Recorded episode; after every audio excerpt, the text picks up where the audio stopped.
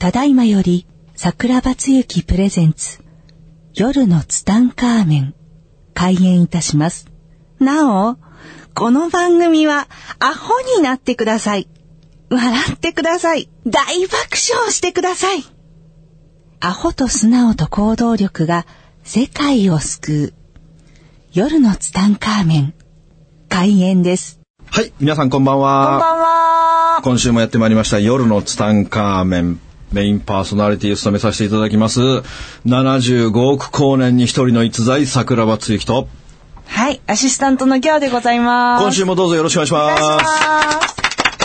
はい、ということでね、はい先週は、鹿児島のスーパースター、世界の深見ふわり様。世界の深見ふわり様。よかったですね素晴らしかったですね。あの、ブースの空気が一変しましたね。いやー、いつも素敵だった。ね、素敵なオーラを残してね、んえーなかなかこう、いい匂いがしてましたね。いやー、いいですね。いいですね。僕ちょっと興奮しながら喋ってましたね。やっぱりはい。知ってます、知ってます。伝わってきましたよ。まあ、深見ふわりさん、はい検索したらいっぱいホームページありますんで、あまあいっぱいはないけど、1個あるけどね。まあそこに公演情報にたくさんん。載ってるので、ぜひ皆様のね、近くに行った際は、ぜひ公園に遊びに行く。もしくは話聞きたい人はね、主催して、ぜひふわりさんを呼んでいただきたいんですよね。いろんなとこ行きたいとおっしゃってたから、きっと来てくれるはず。なんか今年はハワイにも呼ばれてるって言ってたので、ハワイツアーがあるらしいですよ。あ、ギャオも一緒に行けばいいんじゃないですかね。自腹でね。自腹ではい、はい、ギャオは自腹でギャオは自腹でどどこでも行きますということでね、漏れなくギャオがついてくる。そう、漏れなくギャオがついてきます。今年に入りまして、はいまあ、早4週間、はい、4週間。4週間経ちましたね。はいで、まあいろんなことがもうすでに今年になって巻き起こってますよ。どうですか、ギャオさん？いろんなことないですか？もう4週間。いい感じです。あ、いい感じなんだ。よかったね。まあ、ギャオはね、とにかく、こんな風に見えるけど、まあ、ビバリバリのビジネスウーマンだからね。もうすごいやり手ですからね。いや、でもちょっとね、き前回のふわりさんの話聞いたら、はいやスペースを作るのも大事だなと思うんで、そうですよね。いよいよ2016年は、えー全車輪に着手しようかと。あ、っていうか、ギャオも引っ越しを考えてんだもんねあ、。そう、今日は、あ、私の2016年の目標は、はい海が見える部屋に引っ越すことなんあで、、海が見える部屋に引っ越しして、その海風によって電化製品が壊れるのが夢なんだね。最高だね。わけないじゃないもう早く実現してほしいね。あれでしょ？か壊れるところでしょ？そうそうそうそう。その壊れましたっていうフェイスブックを見たいっていそううね。ですね。あーっていう。そうそうそう。で、まあ今年に入って僕いろんな事件ありましたけども、はいもう今年に入ってもう事件は起きてますよ。もういろんな様々な事件起きてますけども、今年はい一番ショッキングだった事件をちょっとお話ししますおよ。願いします。あのーまあちょっと、ギャオとね、一緒に、あのーやらさせていただいてる、はい僕のその全車リー塾っていうのがありましてね、まあちょっとギャオと一緒にやらさせてもらってますけども昨年末、やりましたね。その時に、僕はあのーまあいつもプロジェクター使いますけども、はいプロジェクターに使う、はい。あのープロジェクターと iPad をつなぐ、はい。あのー線を忘れちゃったんですよ。いつもね、いつも何か忘れるんですね。帰ってるんですよね。で、その時たまたま、はいあのー自分の家が近所だったので、うん。あのー取りに行きましたよ。はい。でも、もう公演時間があと40分後だったので、はいもうダッシュで行かなきゃいけない。はいで、その時に、あの、僕はいつも仲良くさせてもらってる、はいあの、ザビエル・ザビコさんっていう人がいるんですよ。ハゲてそうな名前ですハゲて、ね。ハゲてそう。大丈夫ですか？まあ、ザビコさんは女性なのでハゲてないんですけども、ザビザビ呼んでて、はい語源は何だったんだろうってたまに考えてて、まあ、もはやそれはどうでもいいね。あ、そう。で、このザビコさんがちょうどいらしたのでし、ザビコ。丸出しザビコさん、まあ、いましたんで、はい。ザビに乗っけてもらって、はい。あの、行ったんですよ。自分の家まで、マンションまでね。はい。そしたら、なんとザビがん、途中で、ん。私、匂いがすごいんです。膀胱が、みたいな感じで、ちょっと見たら、ちょっともう車のシートがちょっと濡れてるんだよ。だからこれ、ほんとやめて。そんなわけないじゃん。そんなわけないんだけど、これはまずいと思って。たまに信じる人いるから。信じるあ、そうだね。ザビのためにもね。そうま、まあ、出たのはほんの 3cc ぐらいだけども。だから、坂野さんごめんなさい、もう家まで行けないって言って、僕の家のちょっと近所に、あの、コンビニがあるんですよ。はいだからもう、坂野さん私コンビニでおしっこしたいって言うから、じゃあ分かった、俺ここから走っていくよって言って、まあ、コンビニで無理やり降ろされたんですよ。で、とにかくもう時間との戦い、もう人生は時間との戦い、タイムショックだから、時間がないからさ、まあ忘れ物のせいですけど。そう、忘れ物、僕の忘忘れ物せいせいでいけないんだけども、ほんで信号を渡んなきゃいけないんだけど、信号がね、またそういう時に限って赤なんだよね。あれなんででしょうね。なんででしょうね。なんで俺もうさ、もう本当に、本当1分1秒でも早く帰らなきゃいけないのに、赤でしょ、で、もうちょっと頼むよみたいな感じでやっと青になって、もうそこから100メートルぐらい離れてるんですよ。僕のマンションがあ。、はい。だから、僕全速力で、そこの信号を渡ったんですよ。あんまり走ってるとこ想像できないですもうね、本当にね、太陽に吠えるぐらい走ったよ。顔がでしょ？そうそうそう顔がなんか必死まあ、な。ネタがちょっと昭和すぎるから、今の人に太陽に追われると分かんないよね。で、全速力で走ったじゃない。走、自分のマンションまで走、全速力で走ってたら、僕の前にはい、小学校6年生ぐらいの女の子、ランドセル背負った女の子が、その子も、なぜか全速力したの。僕の前で。んで、僕も全速力で追っかけてるの。やだもはや、その女の子を追っかけてるみたいな感じなの。そうですね。絵的に、だから周りから見たら確実に僕は、その女の子を何かしようとしてる変態親父変。態ですね。だけどこっちは必死だよ。いや、そうですよ。僕はもう物も。1分1秒でも早く、だってもう7時から公演で、はいもうそれ6時40分ぐらいだから。ちょっと、ま、待ってた方あとですけど。20分も、うん。20分しかないじゃない、んだからもう全速力で走る。でも僕の目の前も、6年生の女の子は全速力で走ってるわけ。うん。で、だんだん僕の方が早いから、だんだんだんだん追いつい怖い怖い怖い怖い怖い。追いついてくるじゃん、小学校の6年生の女の子に。で、女の子が感じるんだよ、その足音が。気配を。僕の気を感じて、その女の子は振り返るのさ。そうすると僕多分必死な顔したんだろうね。必死な顔してるから、僕の顔見た瞬間にスピードを上げたんだよ。怖いもん。私がその女子だったら怖い。怖いよね。んそれでも、俺そんなのさ、気にならないよ。もう早く家行かなきゃいけないから。そしたら、その女の子にギリギリ追いつきそうになったら、その女の子が急に止まって、急に女の子が止まったからさ、僕の目の前細い道路だからさ、ん止まってくるって振り返ったわけ、んお僕も止まらなきゃいけないじゃん,、ん止まった瞬間にその女の子が、すっごい怖い顔して、追いかけてこないでーって。心の叫び。い いや、叫んだの、その子。心の叫びで、心からの叫び。心からの叫びで。でも僕さ、別に興味ないよ。だってね、あの見た感じ、あのジャイコみたいな感じ。ジャイアンの妹のジャイコみたいな感じで、強そうなの。そう強そうなの。で、もう本当に君タイプじゃないし僕みたいな感じだけども、でも、とりあえず、とりあえず謝るでしょ？まあね。ででも言い訳して言い訳してもしょうがないでしょ、僕は別に君を追いかけてるわけじゃないんだよって言ったところで、別にもう自分は急いでるしさ、早くどいてみたいな感じだからさ、だあごごめんねって言ったの、ん。そしたらまたその子がダッシュでかけてたの、ダッシュでキャーとか言いながらかけてって。で僕もまた追いかけるじゃないまあねだ。ってもう急いでんだもん僕あ急いでるだってジャイコより俺の方が急いでんだよ多分ね。うん。そしたらそのジャイコ、信じられないことに、同じマンションだったんだよ。同じマンションで、で、どうしようかなと思ったけども、しょうがないから、エレベーターも一緒なんだよ。うん。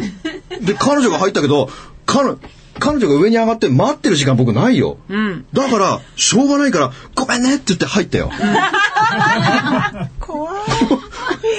トラウマレベルで。、その女の子は4階に住んでたの。うんで4階のボタンを押すでしょ、うんで、僕3階なのよ。うんだから、3階をそろそろ押そうとしたら、そのジャイコがその、ボタンを押すとこあるじゃん。ボタンを押すとこに、端っこにいるわけ。もうなんか、けたものを見るような顔で。だけど、僕も端っこにいるけど、僕とりあえず3回押さなきゃいけないじゃん。だから、ご、ごめんねって思って、こう、人差し指で押そうとした瞬間に、そのジャイコが、近づいてこないでって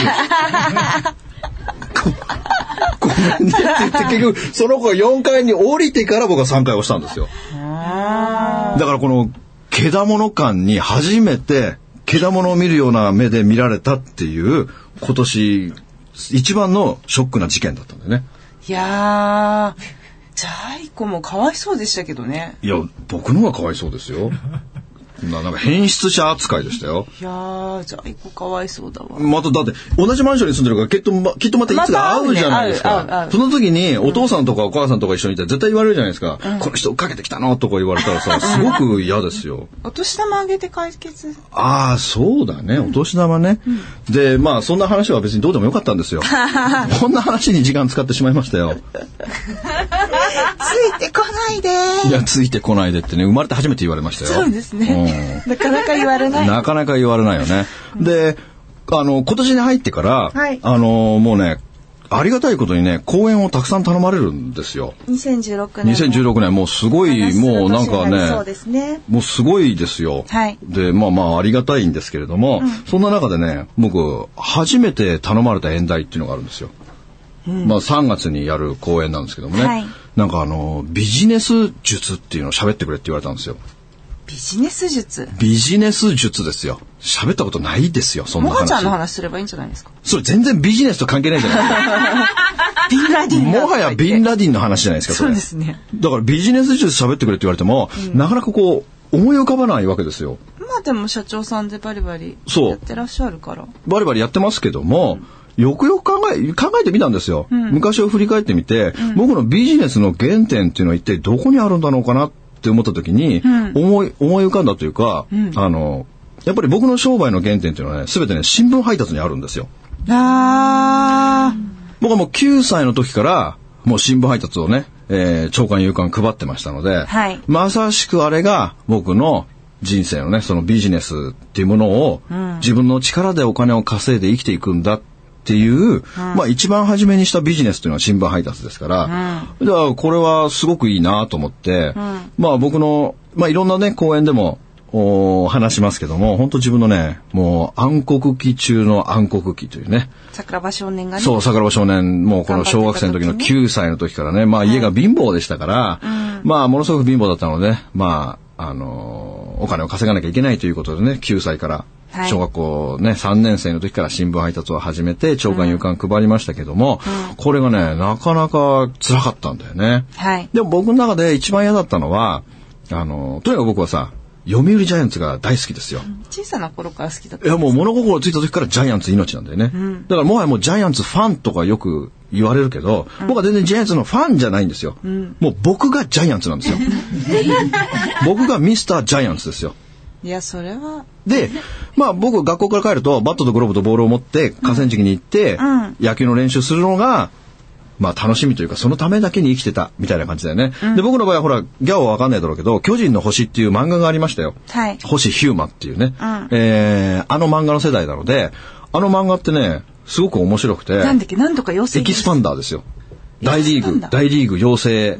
なんかありますよねああるんですよ。エキスパンダーを体中に巻きつけバて ああいう練習を本当にしてたんだよ、小学校3年生の時に。手作りで？手作りでみんなで、あのー持ってきて、バネ？あのバネを、あれのバネを体中に巻きつけて素振りとかするんだよ。へだけどあの、あのバネを、体中に巻きつけてやるんだけども、あれ巻きつけてどうなるかっていうと、バネってさ、あのコイルみたいになってるでしょ？はい。伸ばすと、コイルが広がるけど、元に戻した時に、あれ縮まるでしょ、だから肉が挟まって死にそうになるんだよ。痛そう。痛そうです、ねうん、そういう練習を、まあ本当にしてたんだよね、小学校の時にね。もうジャイアンツに、だから僕らの場合は本当はジャイアンツファンばっかりだから、学校終わったらすぐ河川敷行って、そういう練習をするっていうのがあるんだけども、夕刊を配り始めると、もう3時ぐらいにはお店に行かなきゃいけないんだよ。じゃあ、だからみんなと一緒に野球をうん取り上げられてしまったっていうのが僕の人生の中でうん一番ショックだったんだよね。はい。で、もう夕刊を配り終わった時にはもう300部くらい配るからね。うんもう3時間ぐらいかけて配るから、うんで、すごいよ、小学校3年生の時ってさ、僕本当にガリガリガリクソンだったから、もうガリガリなんですよ。もう小学校3年生だけど小学校1年生ぐらいしかないんですよね。そんな少年が300部ってすごいよ。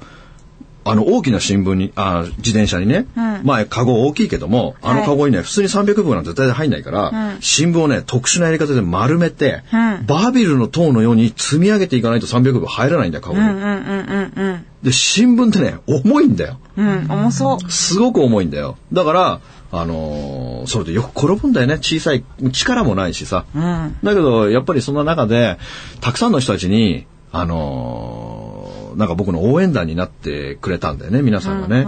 で、その人たちに本当に支えながら、支えられながらやってきたんだけども、はいその街の僕はね、商店街があるんですよ。はい。で、商店街があってね、あのーまあ、ここの人たちに本当にお世話になって、ある時ね、あの、僕はその巨人の星世代ではあったけども、はいキャプテン翼も大好きだったんだよ。うん。で、キャプテン翼に出てくる若林源三っていうゴールキーパーがいてね、彼は靴から靴下からパンツからシャツから帽子まで全部アディダスなわけ。あ超かっこいいわけ。だから僕は彼が憧れなわけ。で、アディダスかっこいいなと思ってる時に、その新聞配達する時に、その新聞屋さんのね、あのー配達してる僕がし、えー新聞配達する中の、マルゼンスポーツっていうスポーツ屋さんがあったの。このスポーツ屋さんのショーウィンドウのところに、あのー若林源三スタイルのマネキンが飾ってあったの。あ。うん。だからもう全部着てるのはアディダスですよ。トータルコーディネート。それがすごくかっこよくて、だから僕はその新配達しながらいつもそのウィンドウショッピングっていうかよくなんかあるじゃない昭和のドラマっていうかコマーシャルなんかでさ、ガラスにへばりついてああいいないつか欲しいなみたいなこういう少年少女とかあったりするじゃない、僕本当にそんな感じでマルゼンスポーツ行くといつもその若林源三スタイルのマネキンをずーっと見てたの、うん。そしたらそこの社長さんが、お前これ毎日見てるなっていうわけ。で、はい、僕いつかお金で買い貯めてね、えー買いたいと思ってるんですって言った時に、そうか、じゃあお前はいつも頑張ってるから、これ、俺からのプレゼントだって言ってその社長がね、その若林源三の被ってるマネキンの帽子、アディダスの帽子をね、僕の頭に被してくれたの。でも僕はさ、そんなん絶対ダメだと思うから、いや、社長ダメですと。僕はお金出して買いますから、これ絶対ダメです、返しますって言って返したんだけども、いやいや、お前いつも頑張ってるから、これはいいんだ、俺からのプレゼントだって言ってもらった。そのアイダスの帽子をかぶしてもらったんだけども、僕ね、人生の中で一番嬉しいプレゼントってそれなんだよね。この時のプレゼントを超えるプレゼントを僕もらったことがないんだよね。そして、そのマルゼンスポーツの横に、5軒ぐらい隣にね、丸高シューズ店っていうのがあるのね。丸高手術店。丸高修正。で、ここに、僕は小学校3年生の時に、もう学校中、男の子はこの靴を履いてない子がいないぐらい流行ってた、今でもはっきり覚えてるの。色も形も履き心地もはっきり覚えてる、1500円のスポーツシューズがあったの。うん、うん。これがまたかっこよくてね。みんな履いてるんですね。みんなて、僕なんかさ、いつも穴だらけの靴ですよ。靴買うお金なんかないから。だからいつも丸高修正に行っては、自分の靴を脱いで、その靴を履いて、鏡に映る自分を見て、ああ、これかっこいいな、いつか欲しいなっていうのを毎日やってたの。うん。毎日やってたら、うん。その丸高修正の社長がね、んお前それ毎日履いてんなって言うわけですよ。で、はい、僕これお金貯めていつか買おうと思ってるんですって。そうかーって言って僕の靴を見ると穴開いてるわけじゃないですか。うんそしたらその社長さんが、そうか、お前いつも頑張ってるから、お前もうその靴履いてけってわけ。で、この靴穴開いてるから、もうこれは俺が処分しとくから、お前もうそれ履いてけってわけですよ。んで、社長さんそれダメですよって。こんな高い靴をいただくわけにいかないので、僕はお金貯めて必ず買いますからって言ったけども、いやいや、これは俺が処分しとくから、それは俺からのプレゼントだって言われて靴をもらったわけですよ。うん。まあ本当に感動しましたよ。うん。で、ああ、本当にありがとうございますって言って、店を出た時に、僕ね、結構ね、気がつく時があるとね、その幼少の頃から背中に電流走るんですよ。うん。で、この時気づいたのは、まあ、そのマルゼンスポーツでもそうですし、はいマータカ修正もそうだけども、あ、大人って、こういう風にしたら、何でも物くれるんだってことに気がつくわけですよ。だから大人ってこのちょろいなって思うわけですよ、9歳の少年が。だからそこすごい長いアーケードなんですよ、商店街。だから、ここの商店街が全部僕のクローゼットになったんですよ。だから同じことしたら必ずいつか誰かくれるっていうね。だから僕なんかいつもご飯、あの家帰ってもねご飯ない時とかあるんですよ。だからお腹がいつも空いてる。だから空いてるからいつも給食、給食の時に、あの、まあうちの母親の給料日は25日だから、25日が近くなって20日ぐらいになってくるとだんだんだんだんね家の中のものがなくなってくるのよ。うん。もう米とかないわけ。で、うちなんか味噌汁とかないからさ、今でもトラウマだけど、うちの味噌汁ってさ、熱湯にとろろ昆布入れて醤油なの。あ、これが味噌汁なの、うちの。なるほど。たまにじゃなくて。毎日なの。いもうエブリデイだよ。なんかとろろいただいた時とかは、そう。そう、でそれ、それ今でもあれもう食べたくないんだけど。思い出しちゃうのそうそうそう。で、米もないからさ、どうし、だからしょうがないから給食でさ、あのービニール袋持って行って、余ったものを持って帰るわけ。それが夜ご飯なわけ。だからそうそうさ、友達に馬鹿にされるんだよ。桜庭何お前そんなの持って帰んだよって言われるけども、いや、うちの犬がよく食べるんだよ、なんて犬なんか飼ってないのにね。で、そういうことをしてて、あの大ーでね何回聞いても大変だな。で、ある時、新聞配達してたら、うん。上からさ、呼ぶのよ、おじさんが。うん。ああ、坊主って言われてさ、上見たらさ、俺のこと呼んでるわけ。はいって言ったらさ、お前ちょっと来いってこう手招きされて、んあ、はいっつって上まで行ってさ、何でしょうか？って言ったら、ちょっと俺んち今日引っ越してきたから、今から新聞入れろってわけですよ。うん。でああ、はい、わかりました。って言って、まあ、その夕刊を渡して、で、お店に帰るわけ。で、お店に帰ったらさ、あのーすいません、あそこの毒ダミソの302号室の、あのーギャオタギャオコさんの家が新聞入れろって言ってるんですけど、って言ったら、おお前それでかしたって言って、大腸っていうのがされるわけ。その大腸っていうのは、あのーまあ、名前と、住所と、それから、生年月日と3サイズ書く欄があって、で、まあ、3サイズは間違えたけど、1から12までの数字が書いてあるわけ。1から12までの数字が書いてあって、例えば、えー今は1月でしょ、だから1月はサービス入れるとして、3ヶ月取るんだったら2、3、4、半年取るんだったら、ハンコ6個。1年間全部取るなら全部ハンコをしてもらってこいと。で、もし、お前3ヶ月契約取ってきたら3000円。半年契約取ってきたら5000円。1年全部ハンコをしてもらったら1万円お前にやるよって言われたの。うん。すごくないこれ？た、たかがハンコをしてもらうだけで1万円もらえるんだよ。うん。9歳の僕にしてはさ、すごい大金ですよ。1万円札なんて見たことないからね。だから、吹っ飛んでいくわけですよ、その人のところにね。で、ピンポーンって押してさ、すいません、これ1から12全部ハンコしてくださいって渡すわけ。そうすると、全部押してくれるんだよ。全部押してくれるから、それ店に持って帰ったら、お前でかしたって言って、1万円もらえたんだよ。うん。僕その時思ったよ。うん。日本中の人が引っ越してこないかなって。僕の近くに。そう。で、これから新聞配達してるときは、ずーっと、その、引っ越す人を探すことが習慣になるわけ。だけど、なかなかいませんよ、引っ越してくる人。そうですね。なかなかいないのシーズンもあるかもしそうれない。です、ほんで、また新聞配達したら、引っ越してくる人がいたわけ。んもう急いで走っていったよ。んそしたらおばちゃんでね、で、すいません、読売新聞ですけども、読売新聞取ってもらえませんか？って言ったら、あ、読売新聞さんね、取りたいのよって、ちょうどそのタウンページかなんか電話帳でね、電話番号調べて電話しようとしたのって言うから、わ、かりました。もう今すぐ大腸持ってきますから、もう朝日も毎日も絶対取らないでくださいって言って、急いで店に帰って大腸持ってって、すいません、1から10に全部発行してくださいって渡すわけ。んそうすると全部発行してくれるわけ。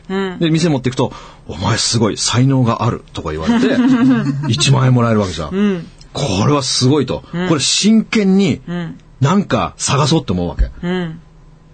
うん。でも、引っ越しする人いないじゃない。うんいないから、僕の配ってる地域にはね、マンモス団地が何個もあるわけ。マンモス団地が何個もあるから、そこの管理人さんに聞こうって思うわけ。管理人さんに聞けばさ、何月何日誰が引っ越してくるとか分かるじゃない。うん。だから、その、お願いして、んあの、引っ越してくる人いますかって言うと、大腸ペラペラめくって、あ、来週のね、水曜日引っ越してくるよとか言うわけ。この305号室がとか言って、あ、本当ですか何時頃ですかって言ったら、あ、12時に来るねってわけ。うん。で、よくよく考えたらその日平日だから、僕学校なのよ。うん。で、学校から帰ってきて夕刊配るとき4時とかなってるとさ、もう誰かに取られてる可能性だってあるわけさ。毎日か朝日か。まさしま、もしくはその読売新聞誰かのね、別の担当別の人に。取られちゃったら困るじゃない。だから僕そのおじさんに、うわ、困ったな、僕学校だよ。契約取りに来れないなって言ったの。そしたらおじさんが、俺が代わりにもらってやろうかってわけ。その管理人さんが、いいんですかって言ったら、ああ、いいよいいよ、そんなのお安いご用だよって言われて、おじさんありがとうって言って急いで店帰って、大腸をおじさんに渡しといて、おじさんいいですか ?3 ヶ月じゃダメですよ。1年全部契約取ってくださいよ。って念を押して。渡しといたわけ。そしたら、そんなこともすっかり忘れて、また新聞配達したら、おい、桜庭くんって言われて、はいって言ったら、契約取っといたぞって言って、その大腸を見せられたわけ。うん。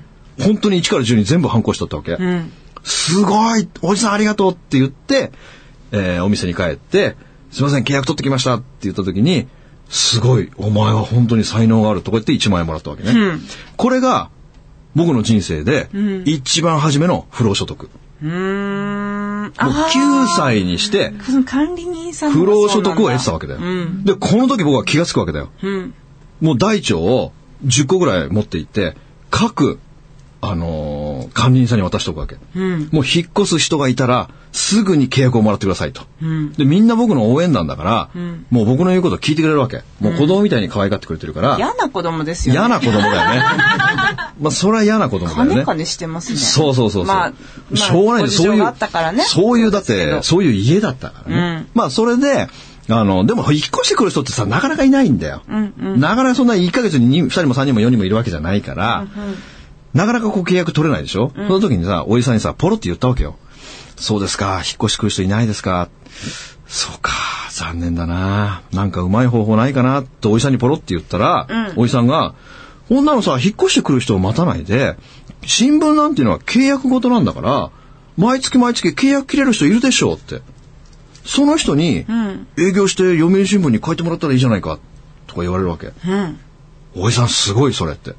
でも、おじさん僕こんな子供だし、僕できないから、おじさん住んでる人とみんな仲良しでしょ？おじさんやってよって言ったら、うーん、じゃあやってみるかって言って、おじさんが契約を取ってくるわけ。本当に。優しいんだよ、みんな。で、ほら、なんか、カニ人な、結構立ち話とかするさ。で、ほら、お宅の家は新聞何撮ってんですか？とか、朝日ですとか言ったら、その朝日いつ切れるんですか？なんて言うと、ああ、確か今月切れると思いますよ。あ、そしたら、いつも新聞配達してる小さな少年知らないですか？って、ああ、知ってます、見たことあります？って、あの彼読売新聞やってんだけども、あの、彼のためにも、次読売新聞にしてくれませんか？なんて言うと、みんな快くやってくれるんだよ。だから契約取ってくると、おじさんが、坂場君、契約取ってきたぞって言って大腸もらうようになるんだよね。へだから僕ね、小学校3年生なのにもかかわらず、かなりなお金を稼いでたんですよ。だからもし、あの、小学生調査番付やったら僕絶対トップの方にいたんですよ。かなり稼いでましたよ。だから、こっから先まだまだまだまだ話がたくさんあるにもかかわらず、もう時間がなくなっちゃってるけども、そうですね。だからね、本当僕のその基本っていうのは、本当この小学校の時の新聞配達が、すべて僕の基礎を作ってくれたのはこの新聞配達なんだよね。でその時は嫌で嫌でも死ぬほど嫌だったんだけども、はい。今振り返ってみると、本当に感謝の思いしかないんだよね、あの新聞配達っていうのはね。まあ、たくさんの思い出がありますけども、まあ、辛いこと、悲しいことね、たくさんあったけれども、はい。でも本当に僕の基礎を作ってくれたあの新聞配達っていうのはね、本当今でもすごく感謝していて、街で僕ね、見たいんだよね、その少年が新聞配達してる姿を。そしたらさ、自分もなんか自分がやってもらったことをしてあげたいんだよ、あ今度は。そっかその彼のために。だけど、今もう法律でダメなんだよ。あ、働けないのか。もう働けなくなっちゃったんだ、法律でね。なるほどだからそれがすごい悲しいんだけども、そういう人が、そういうね、少年少女がいた時には、僕は絶対ね、その子供たちのためになんかしてあげたいなと思う。まあ見たいんだけどもね、そういう一生懸命ねなるほど、額に汗して働いてる人っているんだよ、でも実際は。本当に、日本の中でも。だからそういう人にね、出会った時は、僕はもう自分のしてもらったことをね、してあげたいなって思ってるんだよね。じゃあ、今週はここら辺で。はい。まあビジネス術ということでね。はいまあ3月う12日に横浜であるので、ね。ねご都合が合えばねはい来てお運びくださいただきたなと思ますね。はい。というまあ真面目、真面目な話をしちゃいましたけどもね。はいはい。では今週はこの辺でね。はい。ありがとうございました。ありがとうございます。この番組の提供は、自由が丘パワーストーン天然石、アメリの提供でお送りしました。スマイル FM はたくさんの夢を乗せて走り続けています。人と人をつなぎ地域と地域を結びながら全ての人に心をお伝えしたい。そして何よりもあなたの笑顔が大好きなラジオでありたい。76.7MHz スマイル FM